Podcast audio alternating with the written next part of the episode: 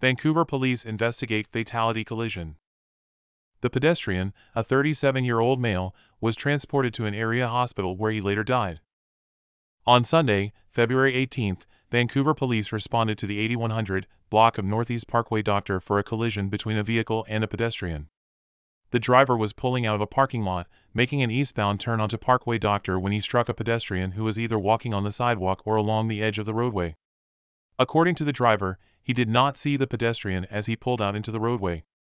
The pedestrian, a 37 year old male, was transported to an area hospital where he later died. The driver remained on scene and there were no signs of impairment.